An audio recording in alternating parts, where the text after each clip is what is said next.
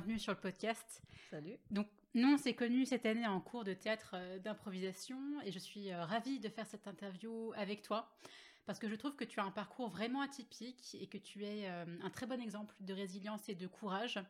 Pour préparer cette interview, tu m'avais envoyé la vidéo d'une conférence que tu avais donnée il y a 2 ans lors de la Journée de l'Audace en Corse, qui est chaque année le séminaire de référence du développement personnel.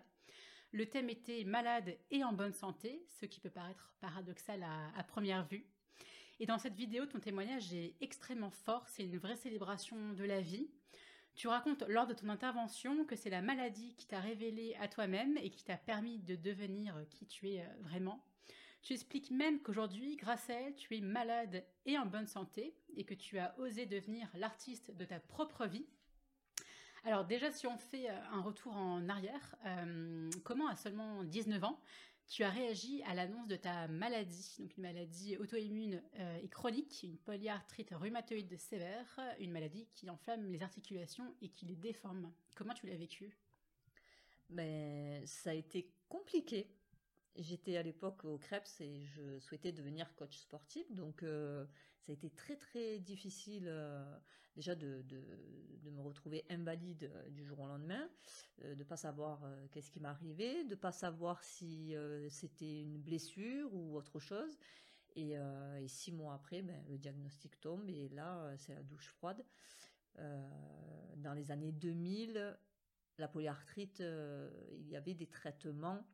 Mais c'était le début des biothérapies et tout, on va dire pour des mots simples, des traitements révolutionnaires. Donc c'était vraiment le tout début dans les années 2000.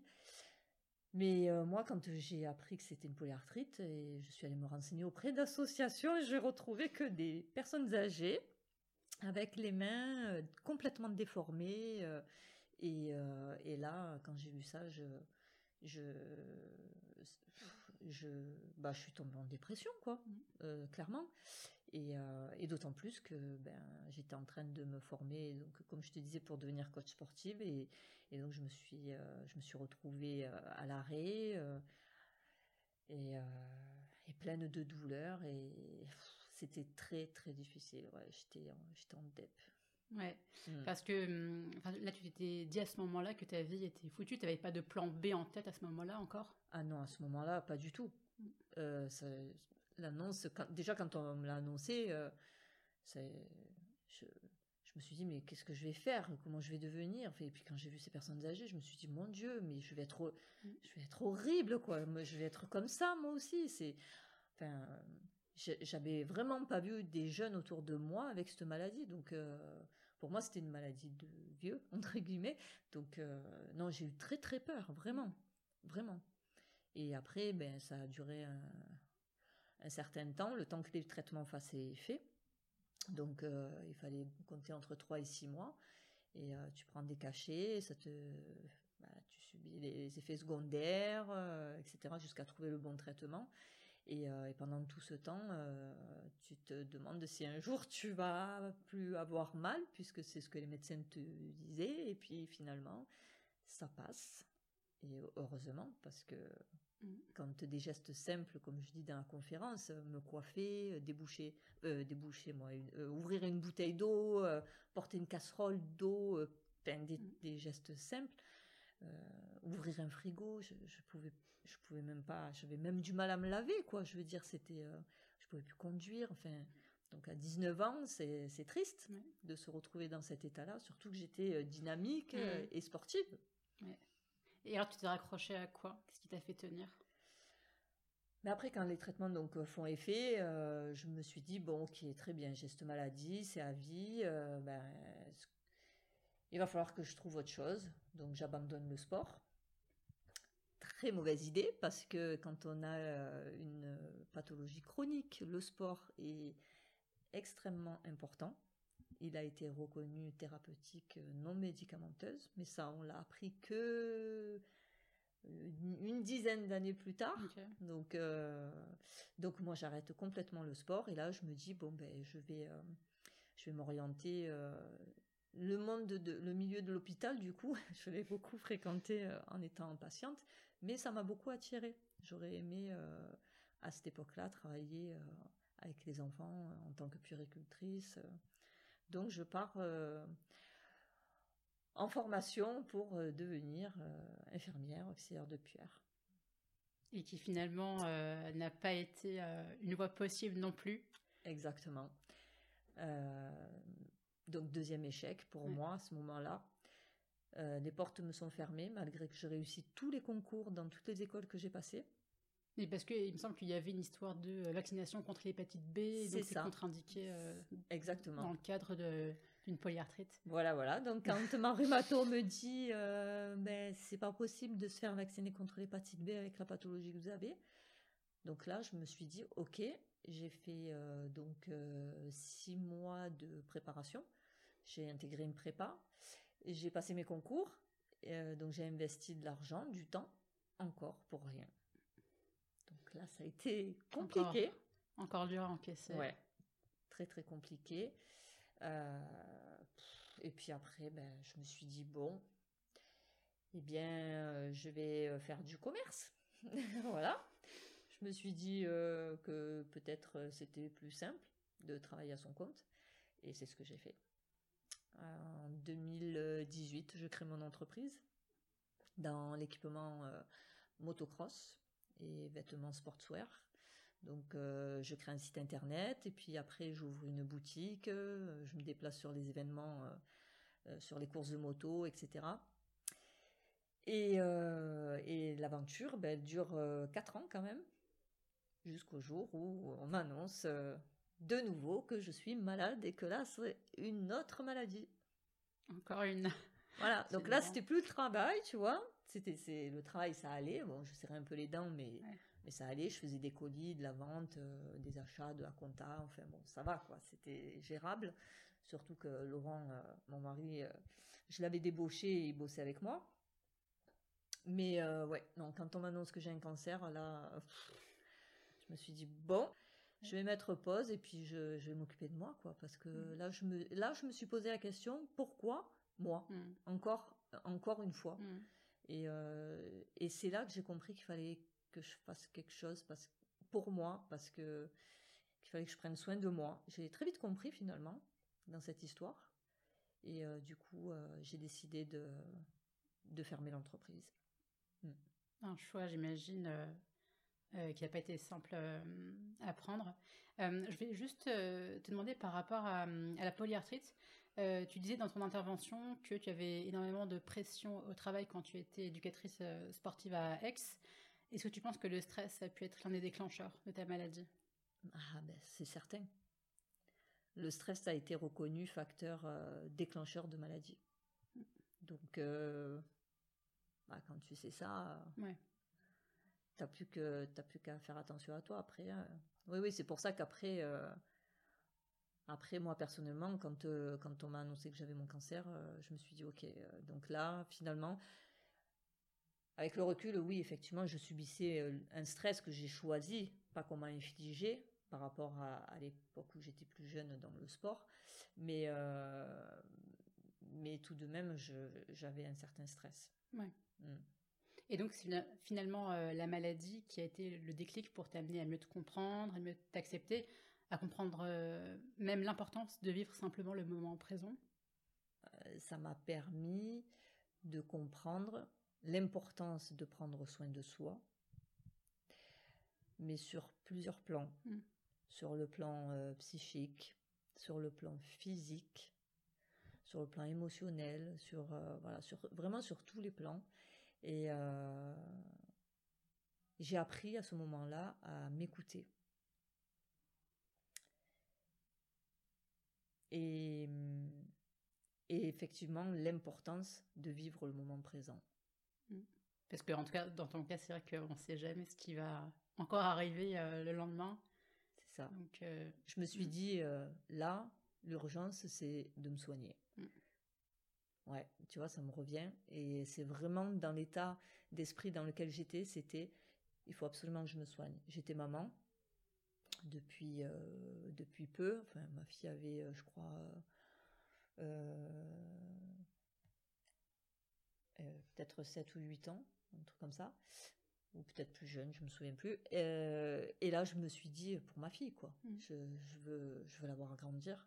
Oui, donc tu es aussi raccrochée à tes enfants, au final. Oui, pour, ma fille, parce qu'à l'époque, je n'avais pas William. Donc, oui, c'est... la priorité, c'était ça. C'était je dois vivre, donc je dois me soigner. Et si je dois me soigner, ben, je dois prendre soin de moi. Et effectivement, l'entreprise, je ne peux plus apporter, quoi. Mmh. Donc, c'est dommage, parce qu'on était vraiment... on était bien, hein, mais bon. Après, j'ai proposé à mon mari, j'ai dit, reprends-la si tu veux, tout seul, ou fais-toi aider. Il m'a dit, non, c'est toi qui l'as créé, c'est ton bébé, si ça doit s'arrêter, ça s'arrêtera. Donc j'imagine que ça a pris quelques temps pour partir à la rencontre de toi-même, de comprendre tes besoins véritables. Mais du coup, pourquoi tu as mis, entre guillemets, autant de temps à t'accepter? Qu'est-ce qui t'empêchait avant de t'écouter vraiment, d'être vraiment toi? Le regard des autres. Ouais. Pour beaucoup, ça, c'est très fort, cette peur-là, du jugement des autres, du regard des autres, du qu'en dira-t-on. Et c'est extrêmement bloquant comme peur. Je pense que c'est pas forcément... Je te dis le regard des autres parce que c'est pas leur faute, en fait. Hein. C'est pas forcément leur faute, la faute des autres, mais plutôt... quand tu te connais pas toi-même, quand tu manques d'estime, quand tu manques de confiance, d'amour, de soi, eh bien, tu t'empêches en fait toute seule d'avancer. C'est pas les autres finalement qui t'empêchent d'avancer, c'est toi. On est notre pire ennemi. Exactement. Ouais. Et moi, à l'époque, du coup, j'avais pas travaillé sur moi et je tournais en rond, j'avançais pas. Par contre, je faisais avancer les autres. Mais moi, je faisais du surplace. Et la peur de... Il y a une peur dont on parle jamais aussi. Tu sais, c'est laquelle? Non, dis-moi. La peur de réussir. Aussi, ouais. C'est vrai. C'est dingue, hein? Et oui, parce que si tu réussis, c'est bien. Mais si tu réussis pas, c'est mieux.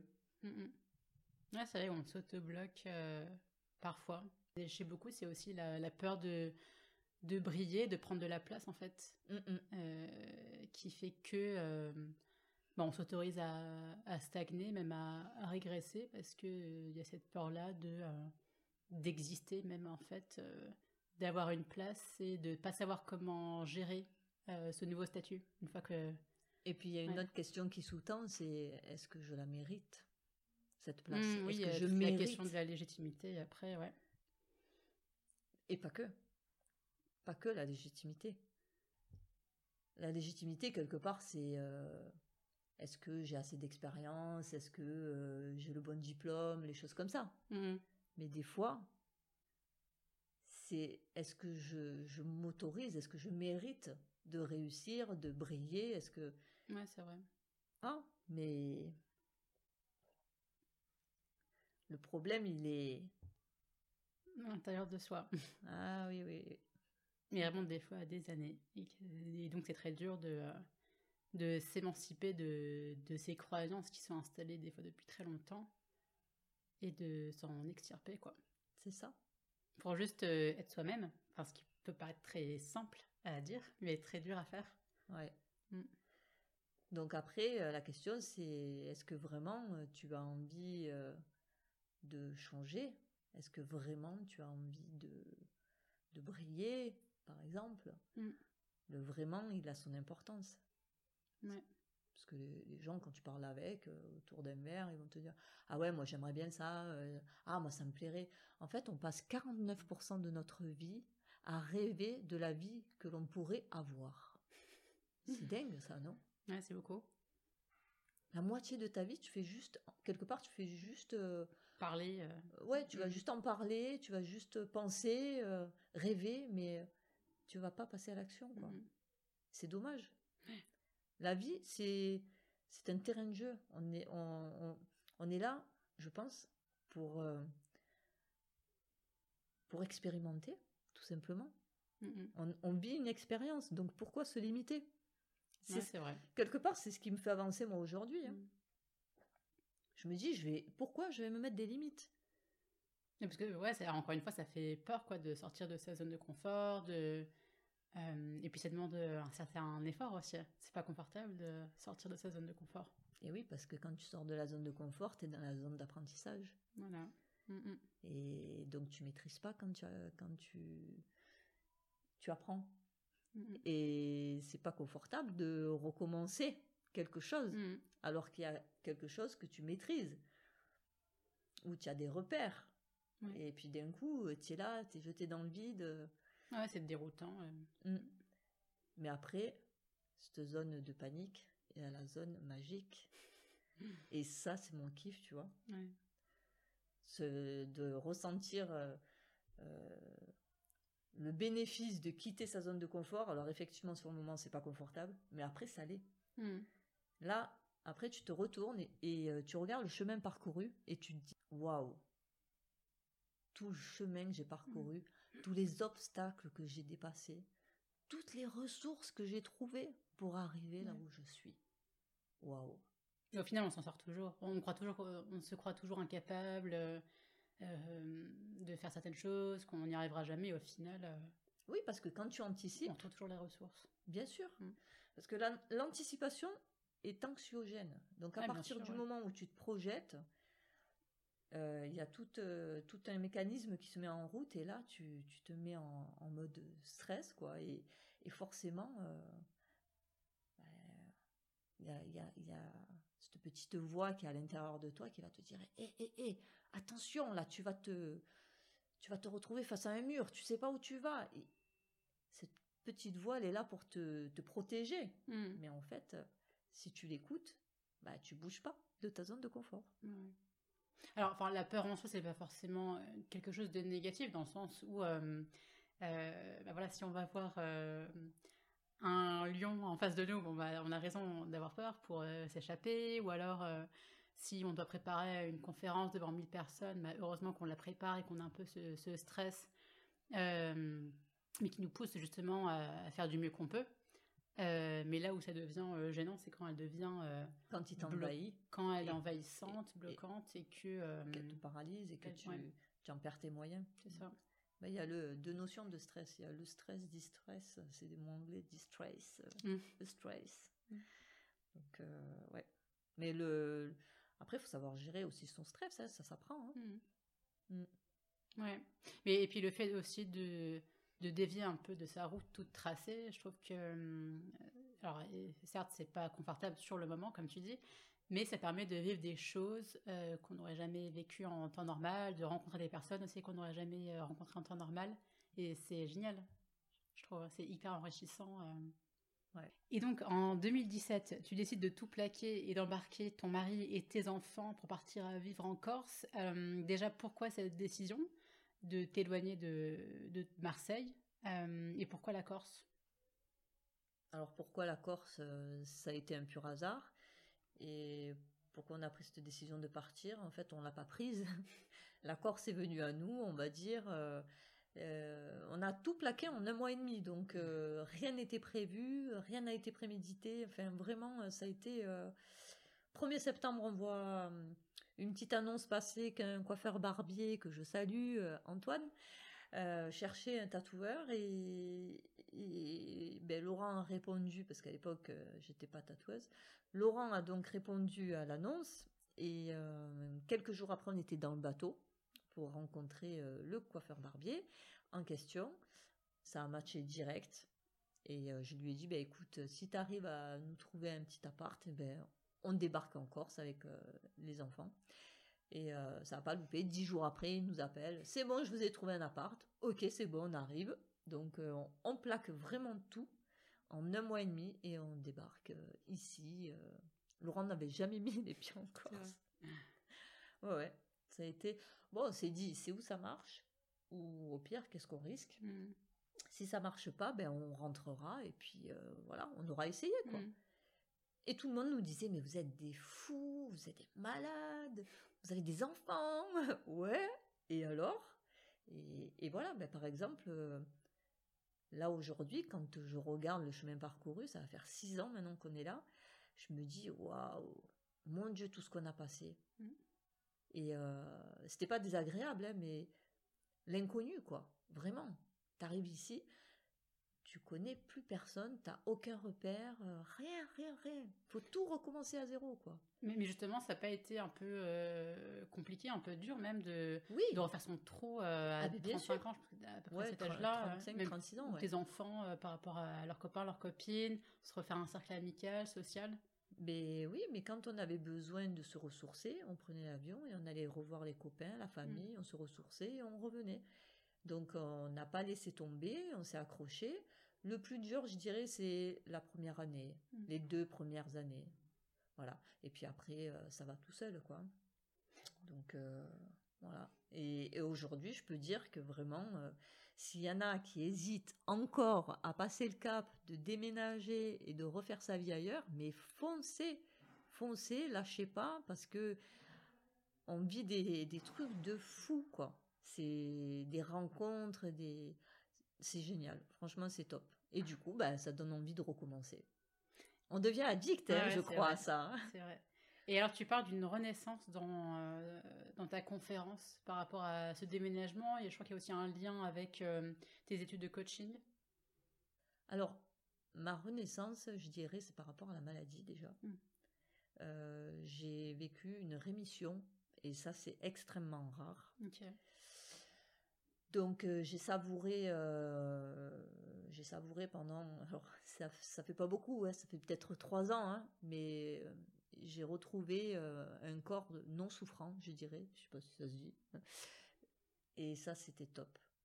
Voilà, ça n'a pas duré, mais franchement, le fait d'avoir déménagé, le fait d'avoir recommencé quelque chose, je pense que le focus, je l'ai fait sur autre chose.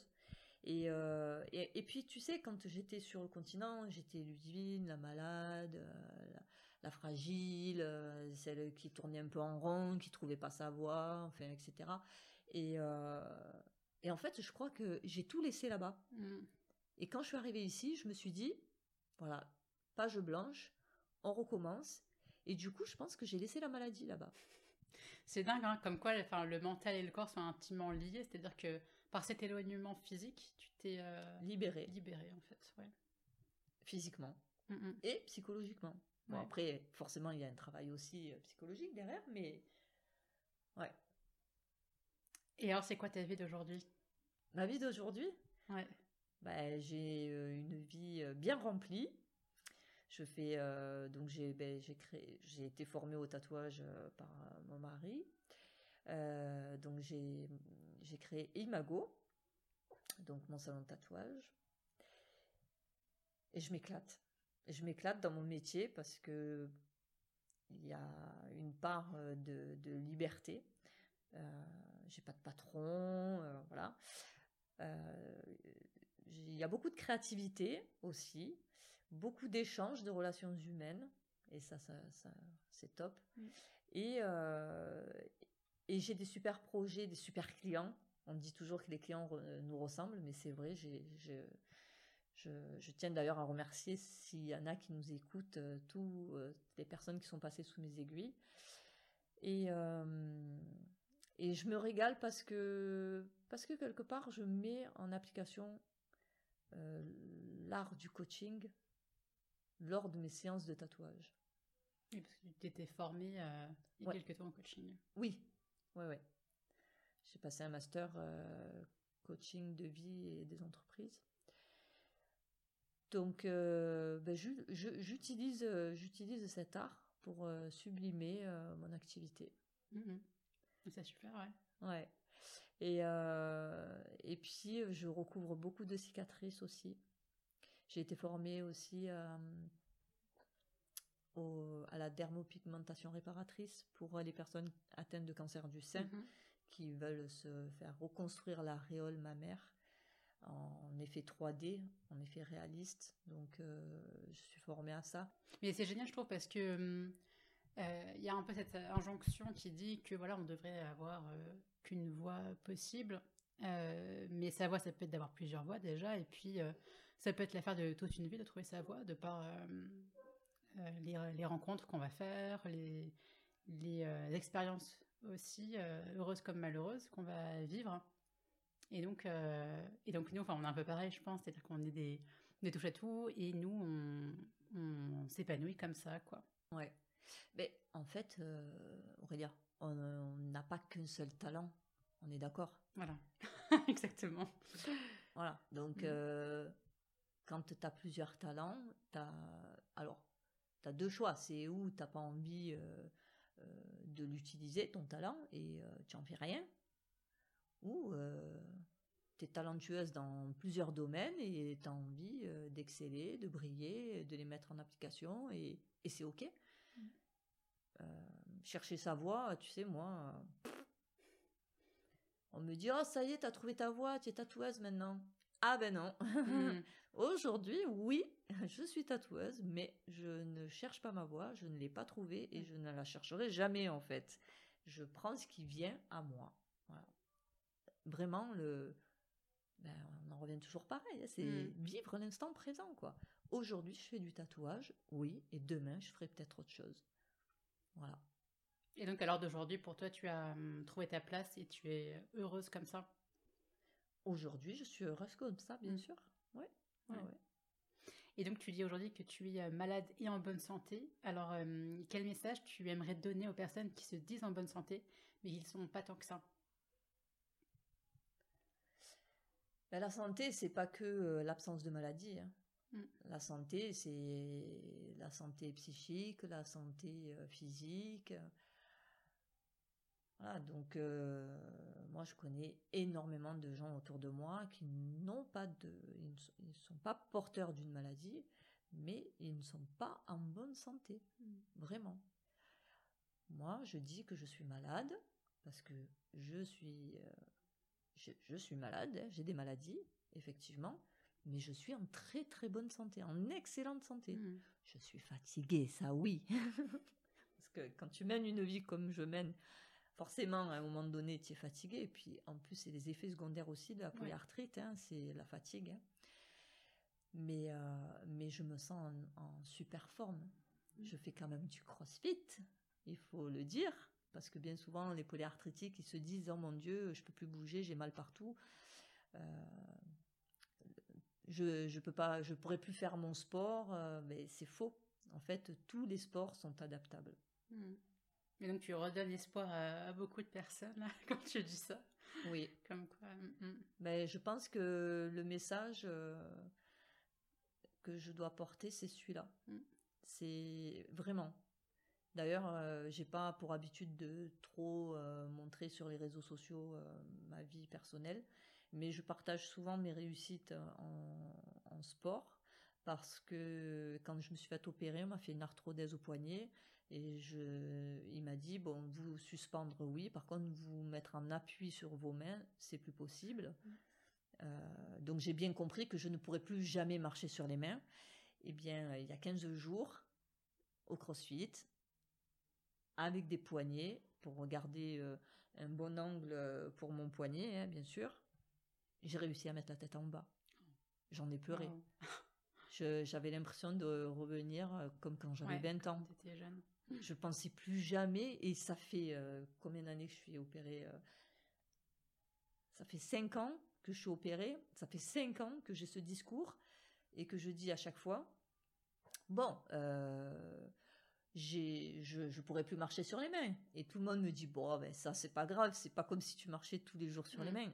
Mais c'est tellement important pour moi. Je me dis, mais le médecin m'a bien dit que je ne pourrais plus avoir la tête dans l'autre. Enfin, ça devait être émouvant. Hein. Et puis, j'arrive à faire. Et là, je me dis, waouh. Comme quoi. Tu vois, c'est... Donc, moi, toutes les personnes qui pourraient souffrir de n'importe quoi... Hein, n'abandonnez jamais. N'abandonnez jamais, ne vous limitez jamais, quoi. C'est... On peut être très surpris des ressources qu'on a en nous et dont on n'a pas conscience. Oui. Mais des évolutions possibles aussi. Enfin, tant qu'on est en vie, c'est que rien n'est perdu. Et que voilà. Rien n'est perdu. Et justement, tant qu'on est en vie, vivons. Oui. Et pour terminer, quel conseil tu aurais à donner pour que chacun aime mieux au quotidien et au final, qu'est-ce qui est nécessaire pour être vraiment en bonne santé? Alors, moi, je vous dirais bien manger, hein, bien se nourrir, bien s'hydrater, bien dormir, très très important, le sommeil. Après, je dirais bouger. Et bouger, ça veut dire activité physique pour ceux qui peuvent pas faire du sport. Et pour ceux qui peuvent faire du sport, allez-y, faites-vous plaisir. Prenez surtout du plaisir. Ça, c'est l'essentiel dans la vie, c'est ça. C'est prendre du plaisir dans tout ce que l'on fait. Avoir donc toujours le moral, rire. On n'y pense pas, mais rire. C'est un... anti-stress, très efficace déjà. Eh ben oui. Donc, et entourez-vous des bonnes personnes. Très, hyper important, je trouve. Voilà, être bien entouré avec des personnes bien positives. Et puis après, je dirais, quand il y a des petits moments un peu plus compliqués, on passe tous par des étapes plus ou moins difficiles dans sa vie, hein, c'est pas toujours rose. Moi, je conseillerais aussi de se faire accompagner. On n'en parle pas, mais c'est tellement important. Moi, ça a joué tellement dans la balance de mon bien-être personnel. Et puis après, je rajouterai la méditation. Moi, je suis une grande fan de méditation. Et voilà. Et puis, avoir des projets, ça, c'est bien aussi. C'est bien, oui, exactement. Ça porte. Ça met dans une dynamique exceptionnelle d'avoir des projets. C'est vrai. Ouais. Bon, merci Ludivine pour ces enseignements précieux. C'était un échange passionnant et tu nous partages une très belle leçon de vie. Ton histoire résume très bien, je trouve, la citation d'Hippocrate qui dit que avant de guérir quelqu'un, assure-toi qu'il abandonne toutes les choses qui le rendent malade. Et je trouve que c'est très vrai. Eh oui. Ouais, merci encore Ludivine d'être venue au micro du podcast. À bientôt.